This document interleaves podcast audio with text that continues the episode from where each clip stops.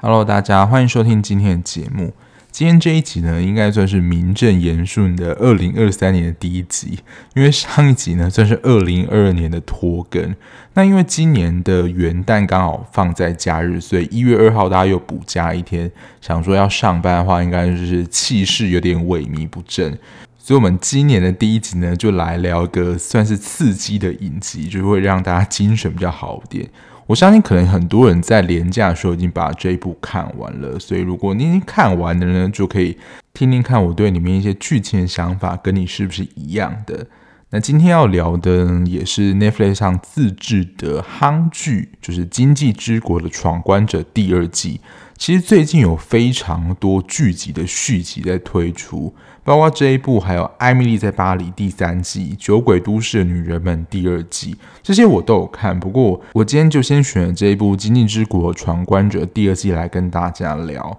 那现在播出的是第二季，它第一季是在二零二零年上映的，所以跟第二季相隔大概两年的时间。那帮大家复习一下它的背景设定，它是由麻生羽吕这位漫画家改编的作品。总共有两季，都是在 Netflix 上映，总共都是八集。那它是大逃杀类型的作品。其实这种大逃杀作品，我觉得在 Netflix 上架之后，我觉得人气都还蛮火热。像之前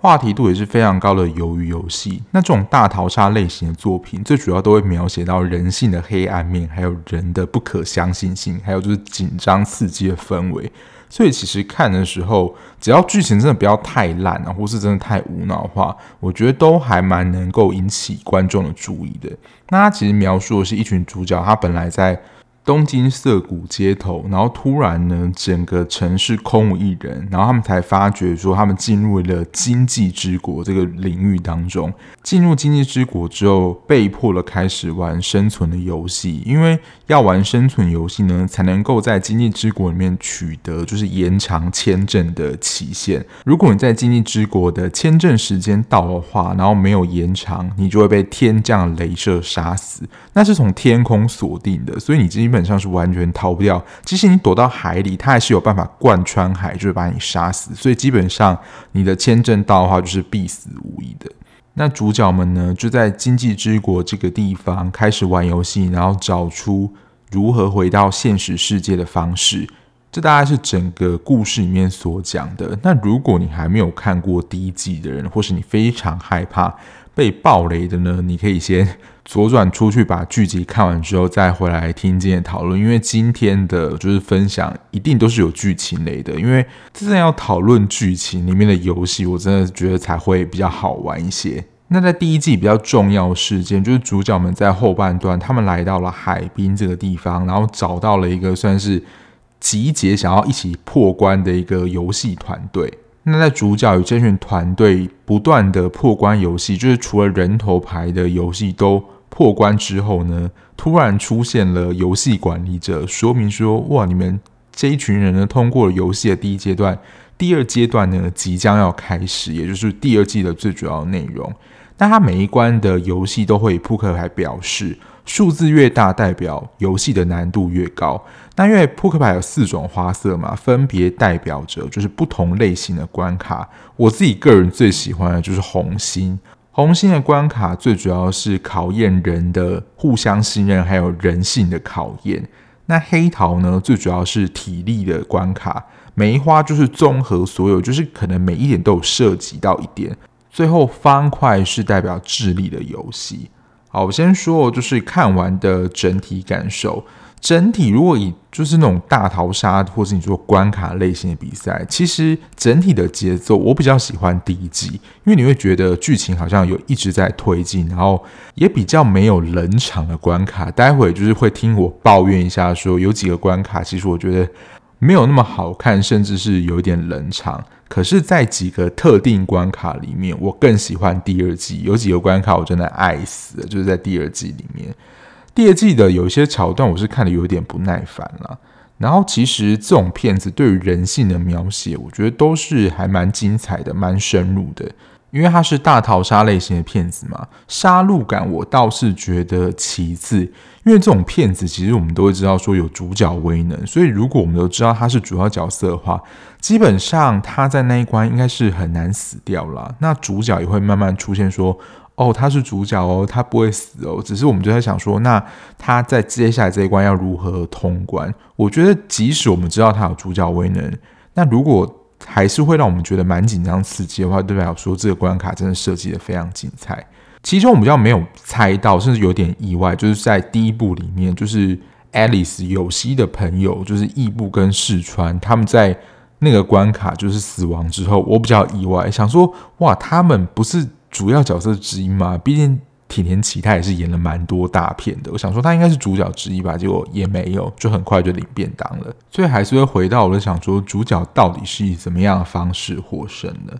好啦，那接下来就会进入他们在第二季的游戏，那我就一关一关的分享，就我对于这些游戏的看法跟想法啦。在第二季，就是第二阶段一开始的时候，其实他们一开始所处的地方，游戏就已经开始了，就是黑桃 K，就是整个游戏都是我的狩猎场。但其实他们在进入单一游戏的时候，就比如说像山下智久出现梅花 K，我想说一个游戏都花两集的篇幅，因为至少你以人头牌来说。十一、十二、十三，那总共有四个花色，你至少会有十二个游戏嘛？那如果你一关就以两集的篇幅来播的话，我想说第二季真的演得完吗？结果后来就是发现很多游戏就是很快就带过，因为我也蛮意外，就是除了主角之外呢，还是有相当多厉害人们可以挺过这些可怕的游戏。如果现实生活当中发生这些。游戏的话，我觉得每一个都超恐怖诶，我觉得没有一个就是是合理的在现实当中发生。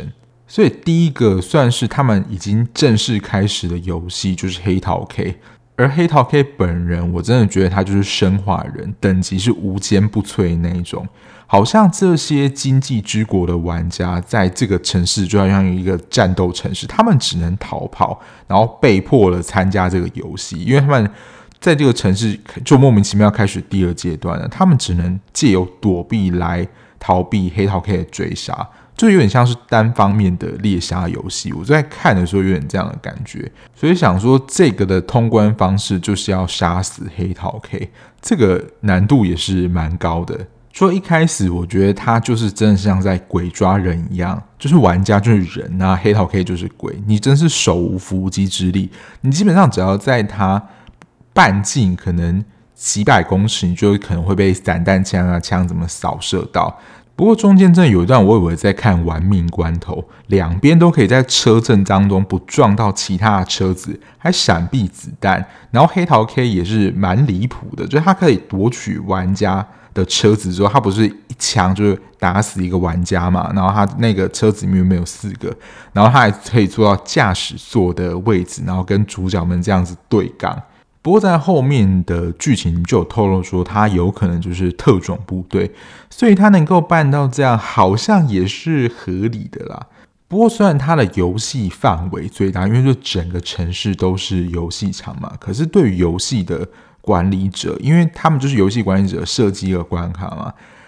到他的篇幅其实只有最后一点点。我们前面其实对于这个黑桃 K 他是怎么样身份，真的是一无所知啦。那主角们呢，也是为了要躲避黑桃 K 的攻击，所以才除了一边破关啦，就是也是一边躲避黑桃 K 的攻击，然后去参加其他的游戏。再来就是梅花 K 啦，这个从第二季开始预告的时候就完全的被拿出来打广告，就是山下智久山 P 的裸体全裸演出《经济之国闯关者》的第二季。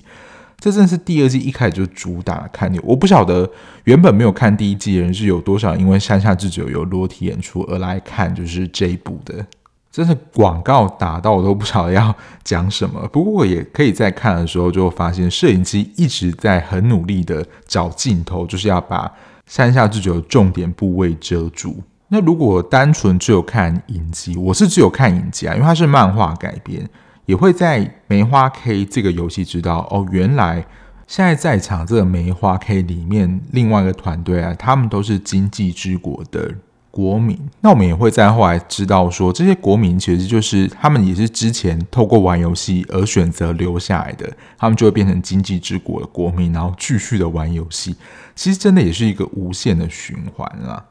如果黑桃 K 不算是他们第一个游戏，梅花黑是第一个游戏的话，我觉得精彩度还是有的。只是作为组队参加，而且男女主角都同时在这一关，所以我想说，如果主角在这一关灭了，就也不用看了。我就是抱持了这样心态在看。可是其实，在这个游戏设计上，整体来说，像是体力，还要需要考验智力跟技巧，就是分数的分配。还有是不是要团体行动？就是它有非常多策略的考量，就是你每一个人在这个团队当中都是非常重要的。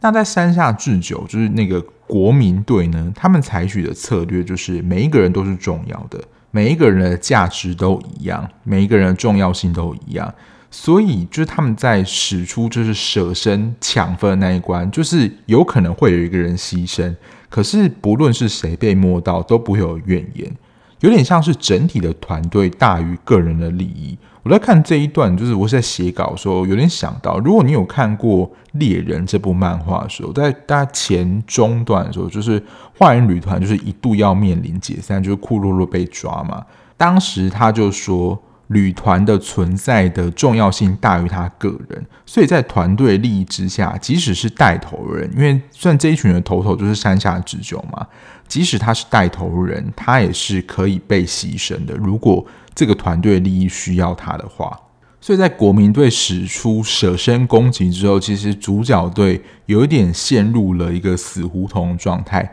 即使他们拿到加分的道具，也没有办法超过国民队。所以我觉得最终主角的获胜手段也是有点小运气成分在啦。因为如果最后山下智久不跟主角他们交流，还有我觉得真的有点太大意了。主角应该会在这一关就落败，因为他其实，在整体的关卡设计，我觉得是蛮完善的。他有斗智、斗脑力，还有体力，但其实，在最后就是心理战的成分比较大，因为就要去猜说对方到底是几分，我能不能够摸他。那在团体一起行动上的话，就是能够比较。大机遇能够拿到对方分数，可是如果你全部又一起集体行动的话，你在你自己阵地的那个电线杆又没有人能够守护，所以其实它真的，我觉得设计的算是你有很多点需要去考量。然后女主角宇佐木，我真心觉得她应该可以参加全能极限挑战王之类的节目，它其实就是一个体育竞赛节目嘛。但是她原本其实就是擅长黑桃关卡，可是我想说这个游戏真的也太厉害了，因为它的那个游戏是有点像是在货柜屋上，就是那个货柜车上这样跳跃。我想说，你这个场地货柜高度，你可以这样跑来跑去。除了短跑冲刺之外，他应该也可以参加跳远的比赛。他这样猛然一跳，我觉得他没有从那个货柜位上摔下去，我也真的也是觉得超神的。只是最后 Alice 想出的那个方式，我就觉得有点主角的威能在啦。不过他一开始就没有说你的手表是不能拔下来的，这个就让他就是想到这个获胜手段。这个我觉得就算是中规中矩的游戏，我自己也没有觉得不耐烦或怎么样。毕竟就是有山 P，而且是他们第一个开始的游戏。如果第一个游戏就是令我不耐烦的话，我想也不用继续看下去了。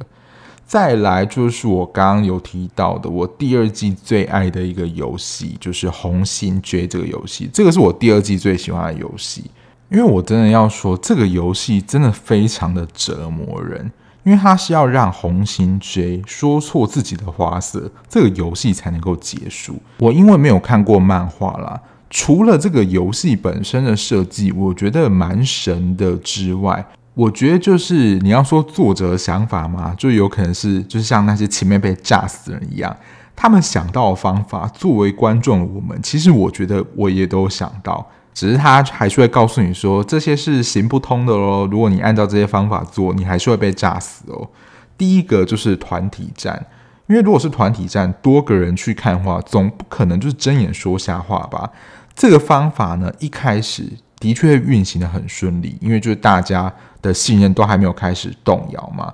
但之所以说这个游戏折磨人，它不是说几回合就结束喽，它是无限期的游戏，这个一定是一个关键，因为大家一定都是想要赶快结束这个游戏。那只要时间一拉长，就是大家也开始累了，然后就开始可能会有一些情绪，然后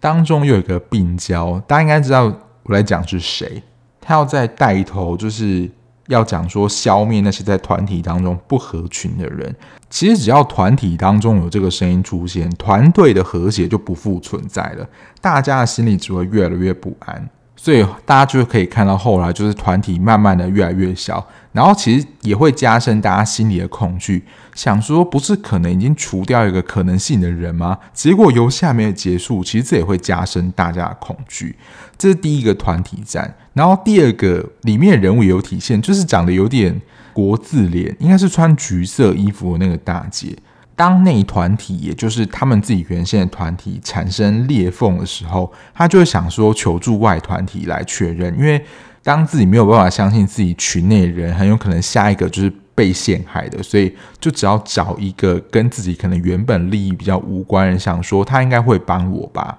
但他刚好去找的一个人呢，其实我觉得也会有人有这样的想法，想说反正是你死。我也没差，然后我可以有多一个机会能够结束这个游戏，所以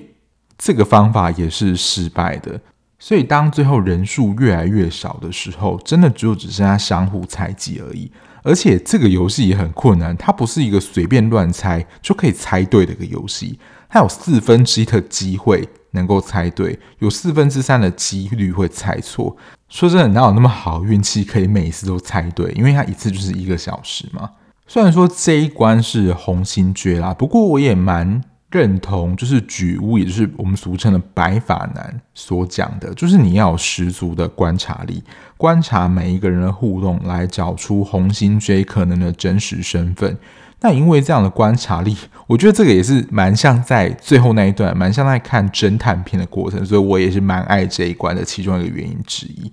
看见他们交换饼干来告诉对方的花色，其实这个也需要经过超多个回合才能确定吧？因为如果你在前几回合完全没有办法看出来说有这个迹象，最后红心追以为自己达到了目的，以为所有人都诈死了，然后这真的很像侦探剧啊！这边的演出，就他就露出了马脚。不过举屋说真的运气蛮好的，因为他最后一个其实就是二分之一的。机遇猜对，他不是一个百分之百的胜利。而且我是看到下一关也有一个，就是以他为主角。我就想说，举屋应该才是第二季的男主角嘛？就是我觉得有他在的关卡，或是以他担任主角关卡，那两关都是最精彩的。就是主角关，我反而是觉得嗯很还好。我不晓得有人跟我是一样的感觉吗？我觉得举屋参加的关卡都很好看。还有一个就是我后来想到了，一开始在进入红心诀这一关的时候，其实他一开始是以杀人犯那个角色来进入游戏这一关。我以为一开始我们观众有上帝视角，就要告诉我们说红心诀其实就是这个杀人犯。结果我们其实是没有上帝视角，所以在那个病娇被炸死，我想说，诶，游戏还没结束，因为他的确就是一个很可疑人。然后我同事就说那个。好像太明显，应该不会是真正的作为一个主要的目标吧？就是他太引人注目了，应该就是一个声东击西的角色。但这一关啦，真的是所谓展现了人性的不信任、跟猜忌，还有观察力。这一关就的确是我第二季里面最喜欢的关卡。那接下来呢，又进入到一个我觉得算是。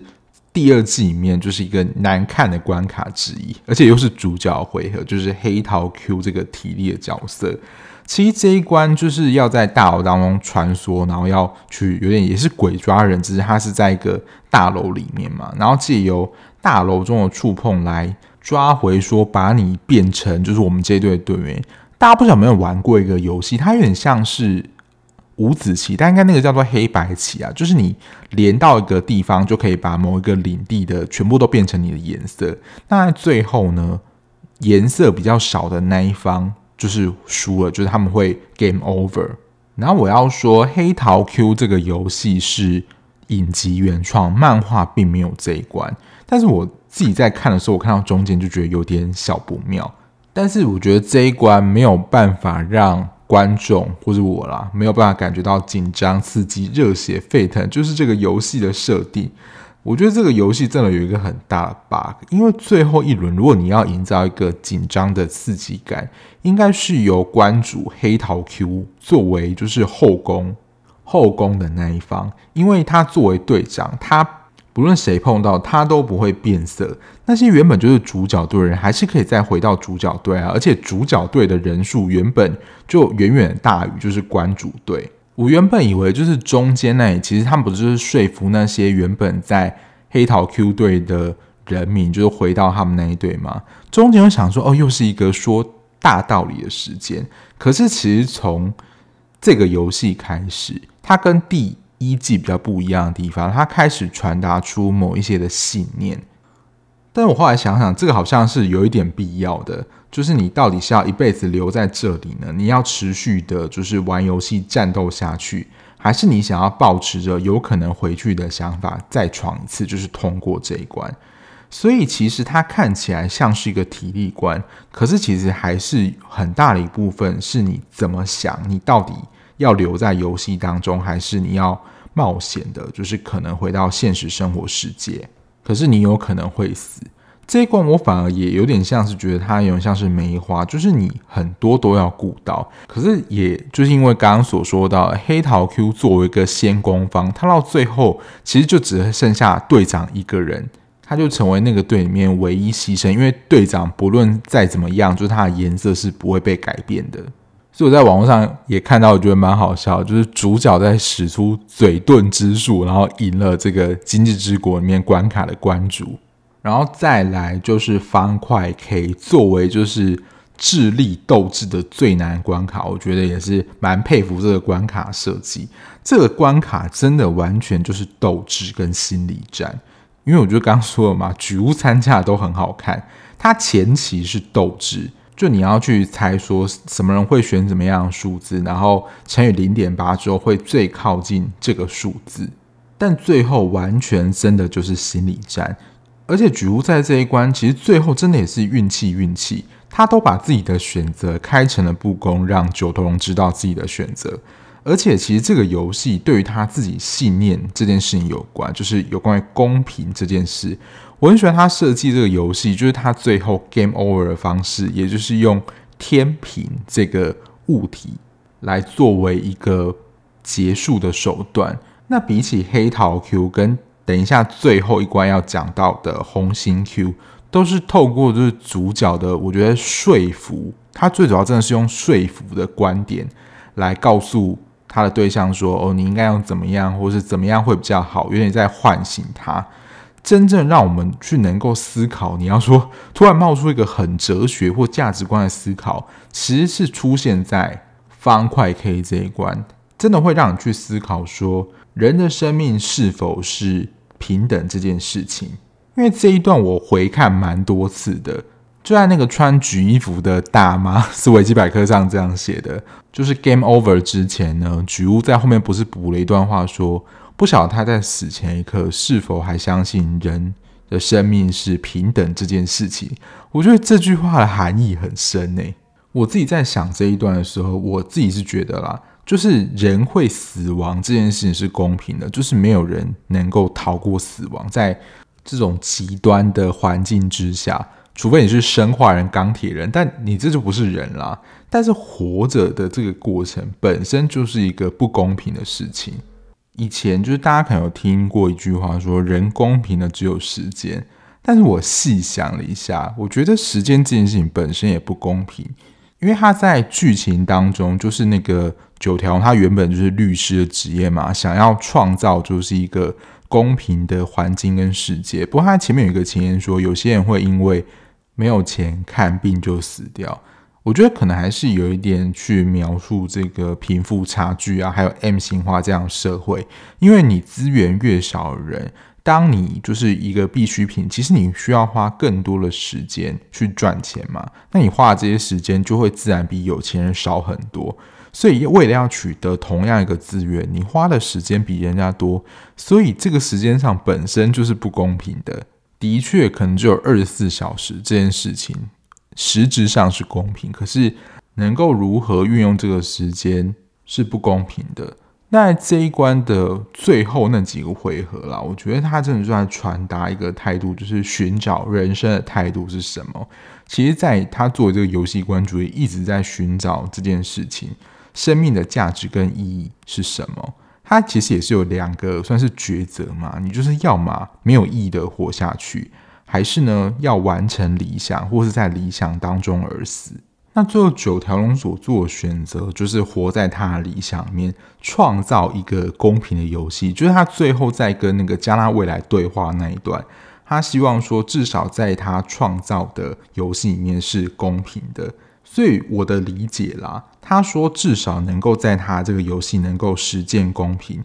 因为其实最后举屋已经告诉他选择的数字就是一百嘛。这是我自己的瞎猜测啦，因为最后其实举屋已经告诉他选择的数字，还有他自己本身是关主，这本身就是一个不公平的利基上。那他为了要达成他自己的理想，就是在这个游戏当中是公平啊，所以他最后选择而死来完成他的理想。我自己的解读是这样啦。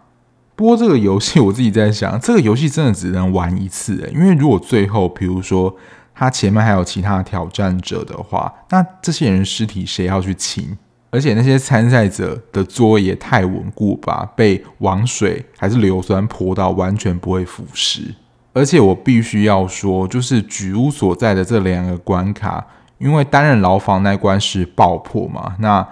天秤这一关就是会被硫酸侵蚀，就是跟小女子那时候比小女子那个激进太多了，这个是真的会。令你觉得有点蛮不舒服的状态，就它的视觉冲击是比较大的啊，就是在这两关，然后最后就是红心 Q 这一关嘛，这一关一开始我真的不晓得到底是在干嘛的，就看起来是一个很 peace 的游戏，但看到中段来说，它就是催眠呐、啊，就有点像人形操控那样。哎，我又要讲到猎人了，它有点像是就是猎人他们在剑金塔里面，就是有碰到一个无良的女精神科医师。就用一些催眠啊，还有一些用语，就是来精神操控这些病人，让他们精神崩溃，来自己选择，就是没有办法继续完成这个游戏，因为他通关的条件就是要陪他打完就是三回合的球嘛。然后这一关的套路就有点像是黑桃 Q 那一关，只是呢这边就是。转变成就是男女主角之间的关系，就是看他们谈恋爱部分。可是只要有他们谈恋爱的部分，其实我都有点小出戏，就想说你们两个到底还想要怎样？只是在最后这一关啦，反正他就是有点去让主角背负罪恶感，说哦，他的朋友死掉都是因为他这样。只是说呢，现在宇佐木在他面前还用那个去割他自己的手腕，说告诉他说主角。我是真实存在在你身边的，我还在啊的这种，也不能说是精神胜利吧，但就是能够知道说，在这个经济之国里面，还是有能够陪着他的，要一起回到现实世界这个很大愿望，我们要一起去完成。然后红心 Q 就是加未来还被他感动，虽然说这本身一个剧集又有一点不合理，可是最后在那个病房就在看着那个画面，到底是从哪里变出来，我也是觉得嗯。以为是在看什么卡通才会有这么迷幻的部分。不过我去查了一下资料，他在里面的设定的确是一位精神科医师，这点不是唬烂的。只是作为这些关主，其实他们自己都有一些信念在。像刚刚那个方块 K，他就是要维持公平这件事嘛。反正对于男女主角来说，他们最后就是找到了算是生存的意义，就是破关这个游戏要一起回到现实中的世界。不过说真的，感情线他在第二季的第一集就开始铺，但是这个地方也是我觉得就是有点失掉那个紧张，就是有点掉节奏的剧情在。就是在黑桃 K 就是杀戮城市，大家都在逃跑的时候，他们不是躲在那个便利商店在找物资的时候，我想说你还可以在这个这么紧张时刻在那边搞暧昧跟谈恋爱，我想说你们可以好好去玩游戏嘛。所以我不晓得是不是因为一开始。对于男主角在第二季的印象是这样，所以导致于他们在后面的游戏，只要有他们的关卡，就有点紧张不起来，就会形成之前所听到那种爱最大的结构，就是只要有爱就能够战胜一切的这种剧本在。除了最后这个爱最大的设定让我觉得精彩度下降之外，有一个就是后面跟黑桃 K 对决那一关，就是这些相继而来的角色们真的是死不了诶，因为最后就是跟黑桃 K 对决嘛，然后平谷朱音就是那个女高中生，她直接跳到黑桃 K 的身上，然后被正面拿枪扫射，然后立国。就头部被开枪也没死，还能够帮助，就是最后 Alice 就是主角，他们想出那个要用气体然后爆炸来让黑桃 K 就是受伤这件事情。我想说，你已经被爆头，你还能够一起协助这个计划，你真是不死之身啊！我真的想说，你应该就是比九命怪猫还要再加九十九条命，这样都还能够活下来。不过这就要搭配到他后来剧情的解释了，因为在最后所有的真相算是真相大白了。他们所在的经济之国，其实就是他们算是死前有点弥留的状态，因为他们在现实生活当中，这个我觉得也是蛮扯的，就是遭受陨石的攻击而活了下来，而那些在游戏中丧生，在那场陨石灾难中的确也是死亡了。最后这个结局的手法，还有他这样解释，我个人是可以接受啦。就是在弥留之中的状态，你要简单说，可能也是梦一场，只是这个真的是噩梦，而且是非常可怕的噩梦。这是在整个游戏本身，还有它的剧情啦。然后最后来补充一个，算是可能有一些人知道的一个小知识，其实这些经济之国闯关者，他们人物的名字，其实都是有点对应到。就是《爱丽丝梦游仙境》，包括它游戏的设定，以扑克牌，还有最后的红心皇后。因为 Netflix 翻《经济之国闯关者》嘛，那如果是盗版或是对岸翻译，真的是一个大爆雷，就是翻成弥留之际的爱丽丝。所以他的确就是男主角在读音上可以很明显发现嘛，如果你是听日文的话，主角 Alice 呢，就是有希的发音就是。Alice 这样的发音，所以这个如果有听日文的话，应该都听得出来。然后女主角对应的宇佐木，她其实也是发音，但日文我不会念，她念起来是跟兔子是一样的，它就象征着就是《爱丽丝梦游仙境》里面不是她就是要去抓那个时钟的白兔先生吗？其实我记得我小时候是有看过《爱丽丝与梦仙境》的动画，可是我到现在的印象真的还蛮薄弱，我可能没有看完。但是也只对于里面的几个主要角色有一些印象，但剧情怎么样我都是没有什么印象了。我可能比较有印象，可能还是白痴公主改编的那首歌，那大家可以自己上网去找来看。然后第一季海滨的那个团长呢，他家也是经营帽子店的，所以他在里面对应的角色就是风貌客，就是他有非常多不为人知的面相。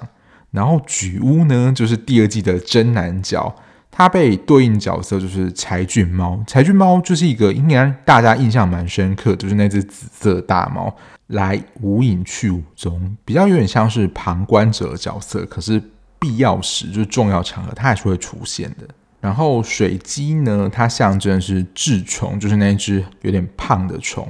然后它本身它穿着了，在剧集当中也是蓝色的，因为其实在影集当中，我记得也是蓝色的。而且它原本从一只虫就变成蝴蝶嘛，其实就象征了，因为它原本水鸡在里面是男生嘛，他的生理性别是男性，可是就在走到女生的一个自我认同，这是第一季的故事。那再来呢，就是九条朝阳跟井上萌萌花这个双胞胎，就是发牌者啦。可是我对于就是爱丽丝梦游仙境有双胞胎这件事情，我是没有什么印象。然后。红心 Q 就是加纳未来，它就代表是红心皇后，也就是这个《爱丽丝梦游仙境》的算是最高的管理者。然后我在查资料的时候，发现一个无用的，也不是小八卦，这是一个事实，就是他在现实生活当中与初恋里面，就是我之前有聊过的，就是很红那一部，饰演佐藤健妹妹的老公，他们在现实生活当中是夫妻。但加纳未来就是红心皇后这个角色，在这部戏里面就是妆感是比较重啊。他我觉得本人看起来是没有这么妖艳的。然后其实，在单人牢房里面最后存活下来的那个，说要在理想世界当中留下来的，还有那个杀人犯，这两个其实也是有对应到，就是《爱丽丝梦游仙境》里面的角色。可是我在看的时候完全没有任何印象，只是想跟大家说，这两个人其实有去对应的角色的。好啦，那最后就有关于《今际之国闯关者》这整部戏的整体评价，作为大逃杀的类型，其实我觉得是一部就是好看的作品啦。那整体来说，我就是比较喜欢第一季。可是真的，红心 J 跟方块 K 这两个游戏，我真的给很高分嘞。就是即使知道主角有主角位的情况下，你还是会觉得蛮紧张跟刺激的。不晓得就是最后主角会以怎么样方式获胜。所以喜欢这种紧张刺激大逃杀的类型，虽然还是有一些吐槽点可以吐槽，尤其是第二季，可是整体的观看体验是好的。即使是在这么紧张跟杀戮的环境，在天城那一关，就是对于人生哲学思考，我觉得摆在那边是不会突兀的。我觉得这是他非常厉害的地方。然后最后呢，不是就在结尾的地方出现一个鬼牌吗？想说这该不会是第三季的一个伏笔吧？不过漫画的确还没有演完哦，就是很多人想说会不会有第三季，可是其实最主要漫画那个其实是一个小篇幅，就是 retry 篇。这边啦，就是如果你想要知道后面漫画剧情，我可以大概再稍微的讲一下。反正最后呢，有希就是 Alice 呢，她最后在一个机缘之下，又不小心的回到这个经济之国里面，反正也是出了一些意外啦。而且其实好像也只有一个游戏，所以如果只剩下一个游戏，它其实没有办法做到一个剧集的长度，顶多我觉得就是一个特别篇吧。否则我应该觉得就是会在这边结束了。好啦，那以上就是今天《今际之国闯关者》第二季的一个分享啦，感谢大家收听。那不晓得就是你们看完有哪些想法是跟我一样，或是有不一样的地方，都欢迎跟我分享哦。那今天节目就到这边啦。如果你还喜欢这样聊剧的 Podcast 节目的话，不论你是用任何平台收听，按下订阅键就能够比较快收到节目上架通知喽。那如果你想要了解我一些即时追剧讯息，或是想跟我聊天的话，也欢迎在资讯的地方有我的 Instagram，欢迎追踪。那我们就下一节目再见啦，拜拜。